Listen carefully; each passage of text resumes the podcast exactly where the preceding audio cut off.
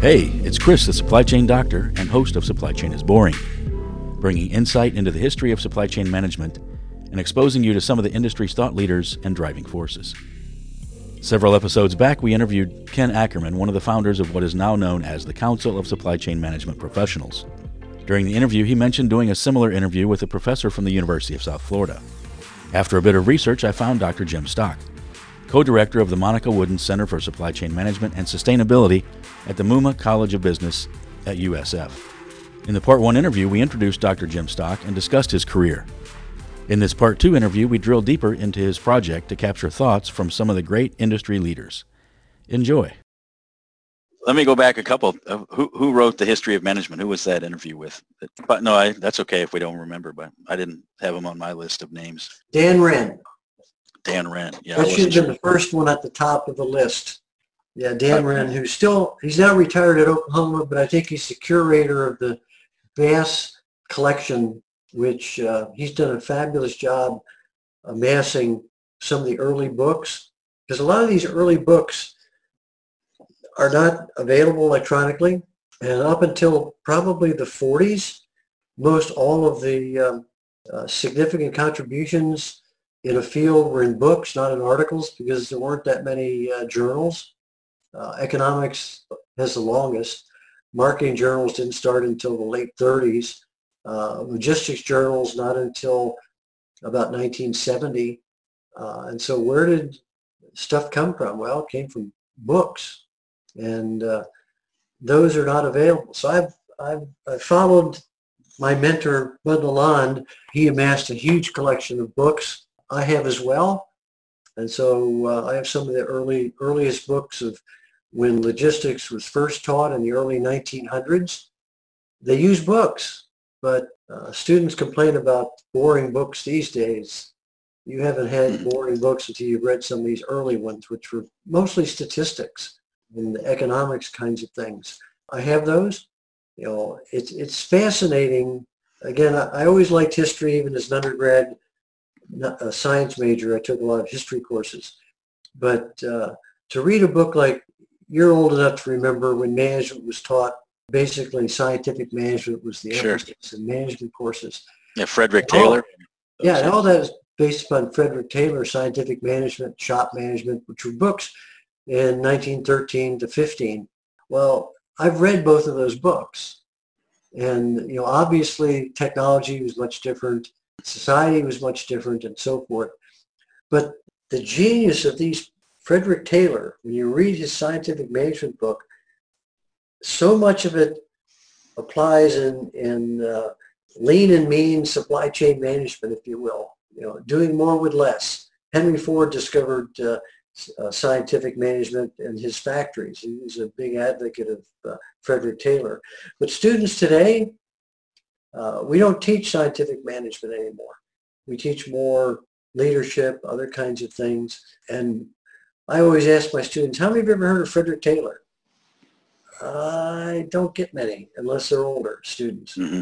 And that's unfortunate because while things have changed, concepts and principles don't change as much.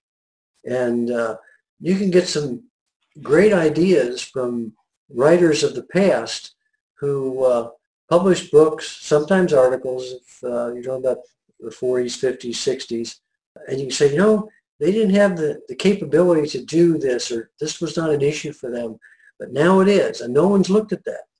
And so it becomes a curse for me in, in some regards because uh, I get more ideas to do research on. And I don't have time for all the ones I come up with anyway. So I share those with other people. So here's a here's a topic for you to look at. Might be of interest to you. One of my my favorite books. It's really not academic. It's more pop culture, but uh, Cheaper by the Dozen by uh, Frank Gilbreth, or actually his daughter. Just talks about the life of an industrial engineering father, or an industrial engineer who was also a father and had to manage a family of 12 people. So, and just the processes and procedures and rules that he had in place. It was fun. It's a good book. Yeah, you. I think you can learn from lots of books. I loved it. I loved the Dilbert Principle book because he, as he said in some of his interviews, all the topics he presents in Dilbert come from readers he invents very few of them. Uh, I love the fact that he always portrays marketing people as uh, people in, in devil costumes with pitchforks because it's so true. What do they say? The difference in sales and marketing is sales you're lying to one person, marketing you're lying to the world. So, and I, I shouldn't be so harsh, but you have to have humor. Sure. You had mentioned another name, Jim uh, Lambert. Who who is Lambert? I'm not sure. Doug Lambert was a uh, a cohort of mine. Graduated actually the same year from Ohio State. He's now retired. He retired from Ohio State almost two years ago now. He was an accountant in his training, and uh, he produced the first dissertation and then uh, mini book on uh, inventory carrying costs. Prior to him doing that, you know, people used estimates and or more likely guesstimates of inventory carrying costs. They were averages, but who's an average company? And if you guessed wrong, you could make some very bad decisions that would impact your uh, financial statements if you had too much or too little inventory. Certainly had customer service implications as well. And so uh, he did a lot of work in that area. Also was uh, heavily involved in bringing together uh, companies and academics uh, to do research that was applied and of interest to uh, businesses to do better jobs with their customers. So he's a very prolific writer. He co-authored logistics books with me. He's done a lot. But again, he's retired. I'll have to interview him at some point, and uh, hopefully I get to them before they decease. It's been interesting. A lot of these folks have said, Jim, are, they, are you going to interview yourself? I said, well, that would be boring. Uh, it's great for my show, by the way. but I may do that in another year because, again, I've got the template. Each of the interviews begins with a historical overview of the person's bio or vita, and then it goes through the developmental periods of their lives from K through 12 through college, their work experience, what turned them on, uh, military experience, uh, family issues, etc. And then gets into their career and uh, what got them interested in doing certain things or why they emphasize doctoral students over program development or any of these things which uh, you typically only get in casual conversations, maybe at a cocktail party or somewhere, uh, but they wouldn't be written down. No one else would know about them. So I, I like to think that the, these videos are like Paul Harvey, the rest of the story that uh, he used to do.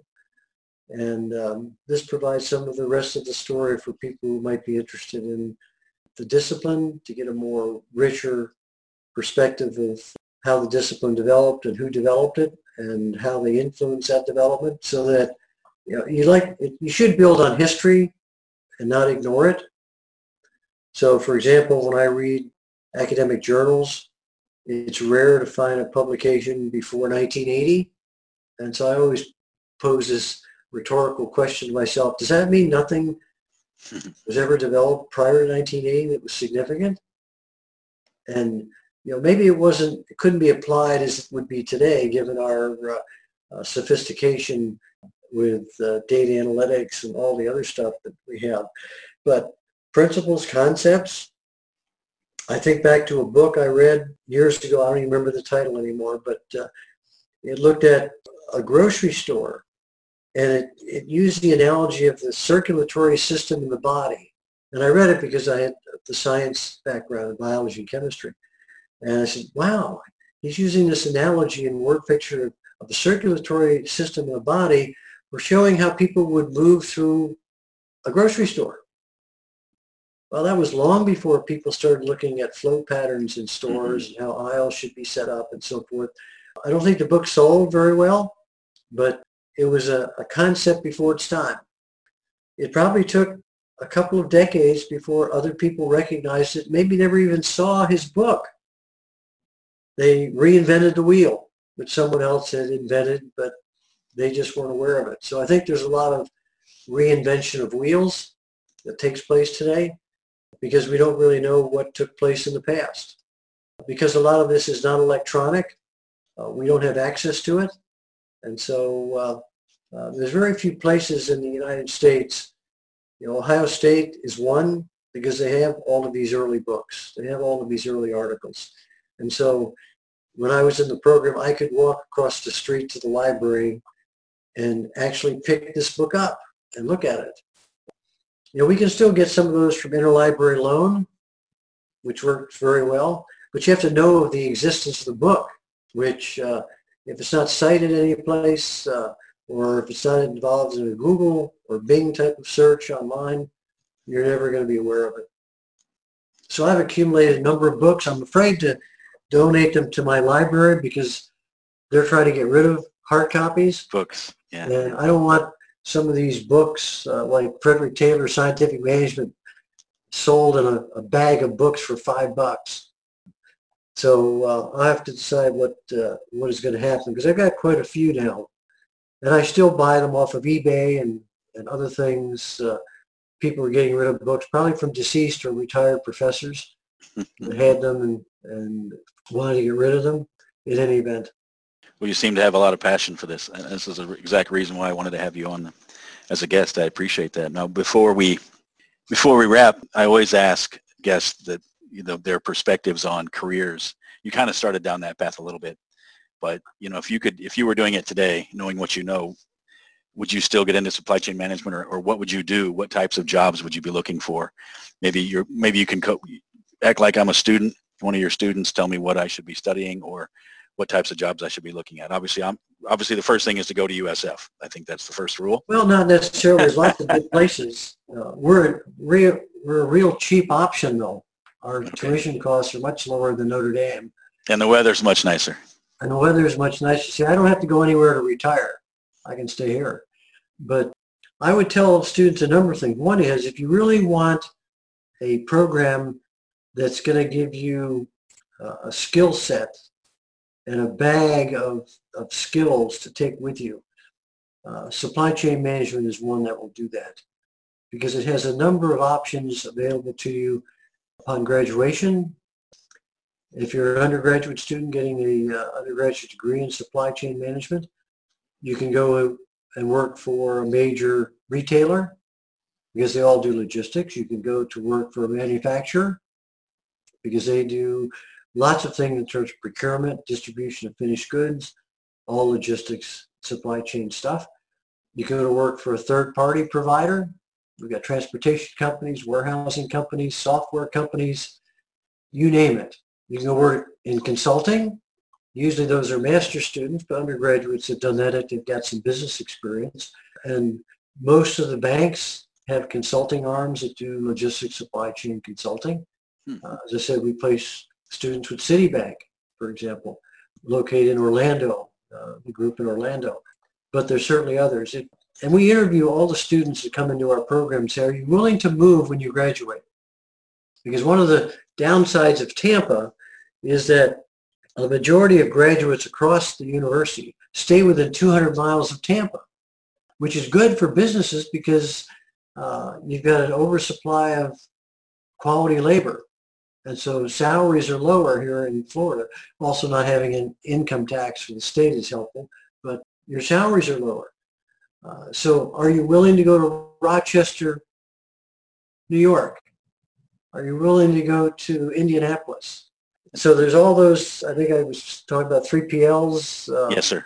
Yes, sir. Uh, and consulting firms. Consulting so, and the banks. Uh, the banks was interesting to me. I didn't yeah, know that. There's banks that uh, uh, have it as well and consulting companies. And one of the interesting things is uh, a lot of people have an interest in international marketing. Many of these companies have international activities, and so you can get involved in the international side of a business very quickly. And so, uh, but you have to be willing to go every anywhere because these companies can be California, they can be Illinois, Indiana, Wisconsin, and they can be in Florida, but sometimes they're in places, uh, I didn't particularly like South Bend weather. That's where Notre Dame is. So uh, you go there and you suffer through the winters. It's a good experience. You can always move because these companies have operations in lots of places and you can get internal transfers into different areas. And because supply chain is so broad, you know, if you want to, uh, you know, start out with a general go into Amazon, for example, and, and start working with a team of people in one of their distribution centers. You know, you can do that. And then you can move up to uh, being in charge of an entire distribution center. And then you can move into the procurement side of the business. And so there's lots of different paths you can take. And if you have ultimate desires to be uh, senior executive, CEOs, COOs, presidents of companies, there's no better activity than supply chain management because you're managing a variety of tasks from day one. And that's what CEOs do. They manage a variety of tasks that cut across other areas, of course, but supply chain management puts you in that uh, kind of mindset of managing multiple tasks and responsibilities. And uh, a lot of people we see, if you look at the CEOs of major corporations, uh, um, you know, the the Goodyears of the world, other companies, they have supply chain backgrounds. That was not the case years ago, but it is the case now. And of course, uh, uh, if you're a woman, fabulous opportunities uh, because, uh, as I said, most of the grad, most of our graduates are now women. 55% or so of the students in the program now are female. And a lot of places uh, still have uh, an emphasis on hiring uh, females and minorities. And so they get better starting salaries and more job offers. And so we're happy to uh, subscribe to that. Uh, it's also a great place for veterans. We have a lot of veterans that come into the program because they're structured, they're disciplined, and they know what hard work is. And so they do very well in the program and get some great jobs when they graduate. Uh, and then there's, uh, as, as you were in our society today, there's lots of emphasis on hiring veterans. So uh, that uh, works out. And if they come back for a master's, you know, we have uh, the master's program which just started. You know, a student can go through undergraduate masters if they wish, or ours is more geared towards people who have worked, maybe in non-logistics or supply chain areas, but have said, you know, uh, I'm in accounting or I'm in finance or I'm something else. But I'd like to get in supply chain, but I don't have any training. You know, certainly you get certification to APICS and CSCMP and SOL and other organizations that offer uh, accreditation kinds of certifications. But you know, they can also go back and companies have, or universities have flexible programs Michigan State has a totally online program that uh, people can do so they don't have to leave their jobs. Uh, we have sort of a hybrid system where uh, people who are working for a company come in for uh, a couple of days, uh, which is full-time, eight hours for a couple, two or three days, and then everything else is online back at their jobs. And we sometimes, and we haven't started this, but we will, if the company is large enough and has enough people will go to them. So they don't have to leave their business to get the training. And we do certification. They don't have to get a master's degree necessarily. We can give them certification or prepare them. Uh, you know, we give certificates, but it also prepares them if they want to be APICS certified or one of the other uh, organizations that offers uh, certification. So we've got lots of options for people who want to know more about supply chain management. We get lots of transfer students out of accounting and finance who say, I don't want to work for a bank uh, and do bank banking kinds of thing, or I don't want to be an accountant. It's not as interesting as I thought it was going to be. But those analytical skill sets are very important in logistics supply chain management. And so uh, we even, as we uh, uh, talk to applicants are from other areas, we say, are you analytically inclined? Do you like analytics? Because supply chain management has a lot of analytics involved. So uh, lots of options. That's going to grow, I think, during the Great Recession and even during uh, COVID-19, which we're still in. Every job area has probably took hits, but I think supply chain management has taken less. In some industries, you figure Amazon and uh, Walmart, Target have hired more people. And most of them have been in supply chain management areas. where you've had declines are in, uh, you know, because so many business closures, you don't need as many people in transportation or warehousing because, uh, uh, well,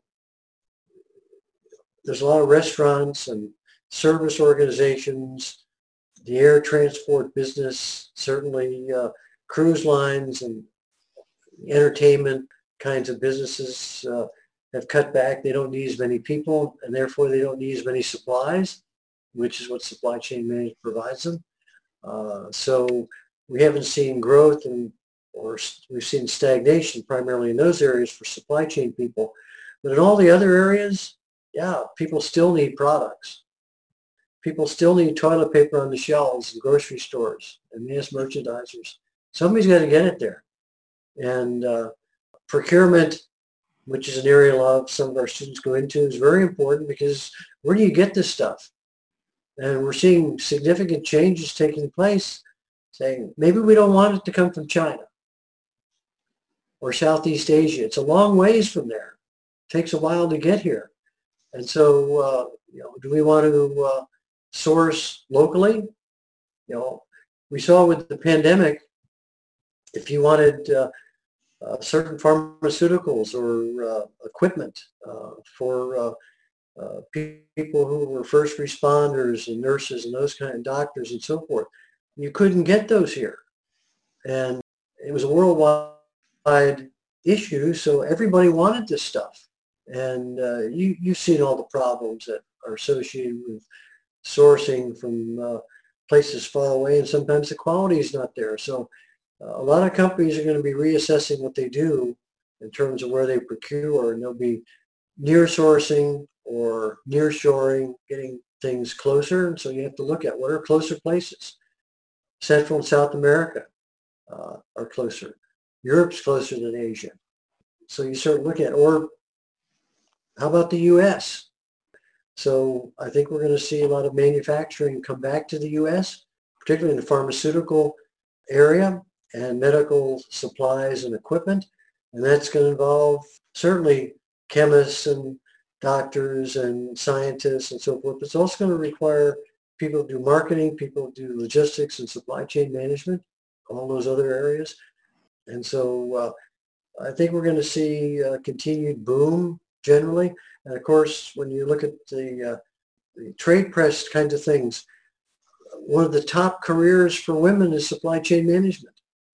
They recognize that uh, there's great opportunities for women in supply chain management. So there's no barriers to minorities and women doing well in, in logistics supply chain management. And I think that's an enticement to people. So if you want lots of challenges every day, supply chain logistics are great areas to be in.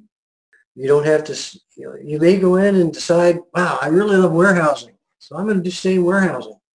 You can be creative and, and uh, entrepreneurial in warehousing as well as you can if you're taking a broad brush perspective because you've got things to look at in terms of technology improvements, how you, what kind of carousels and uh, automated equipment do you want? How are you going to construct warehouses so they're energy efficient? What can you do in terms of handling product returns? Do you have to have separate facilities or can you do those in the same facilities where you're shipping out new products? So there's constant challenges that you're going to have even if you stay within one particular area. Transportation, what about autonomous vehicles, uh, electric vehicles, uh, uh, natural gas vehicles, uh, so on and so forth. And again, you look at all the different stuff with with human resources that take place in terms of onboarding and training of people. So uh, supply chain is so broad, it's tough to get bored when you can have so many different things you can do. Uh, well, I think you've proven me wrong, sir. Yes. there is so much to do. Well, I appreciate your time again, Jim. Yeah, I, I feel like Robert Frost in his famous poem, Stopping by Woods on a Snowy Evening, his last two sentences of the poem is, and miles to go before I sleep, and miles to go before I sleep. He, he printed it twice. That's what I feel like. Mm-hmm. I've got so much I want to do that I'm going to sleep long before I finish everything. I'm going to sure. have a, I'm going to, that folder will be behind when I'm deceased. Sure. Someone else can use them. This concludes part two of the interview with Dr. Jim Stock. Check out the show notes for a link to his interviews with Bud Lalonde, Jim Heskett, Tom Metzer, Don Bowersox, John Langley, and others. Supply Chain is Boring is part of the Supply Chain Now network. We highlight historical events, companies, and people in supply chain management and create a picture of where the industry is headed. Interested in learning more about supply chain technology startups, mergers, acquisitions, and how companies evolve? Take a listen to Tequila Sunrise, crafted by Greg White.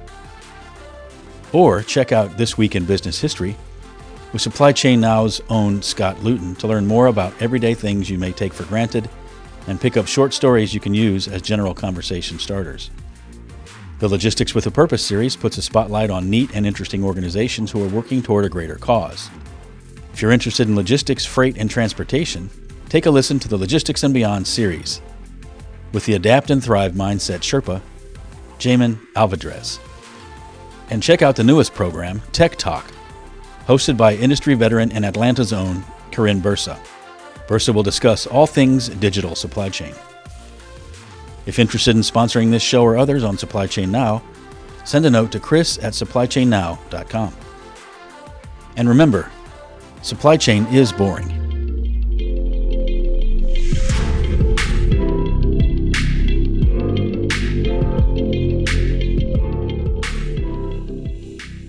And I appreciate you contributing. I, I'm glad to be Oh, part Sorry of it Sorry it took longer than you anticipated. No, that's great. I'm, I'm glad I can maybe break it up into two sections or, or whatever it takes. So I'm glad to be part of your network. If anything I can try to ever do for you, let me know. But once I get Well, these do what- published, Do what the folks do at the TV station. I talked to them 30 minutes and they put 10 seconds on.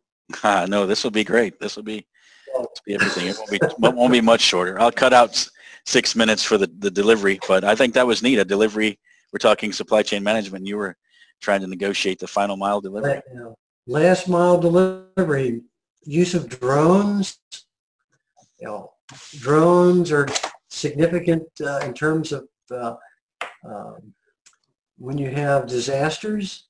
They don't need roads. Yeah. They don't need rail lines. They don't need airports. They just fly in. And they- they have drones that'll carry 1,000, 2,000 pounds. So uh, they can carry lots of stuff.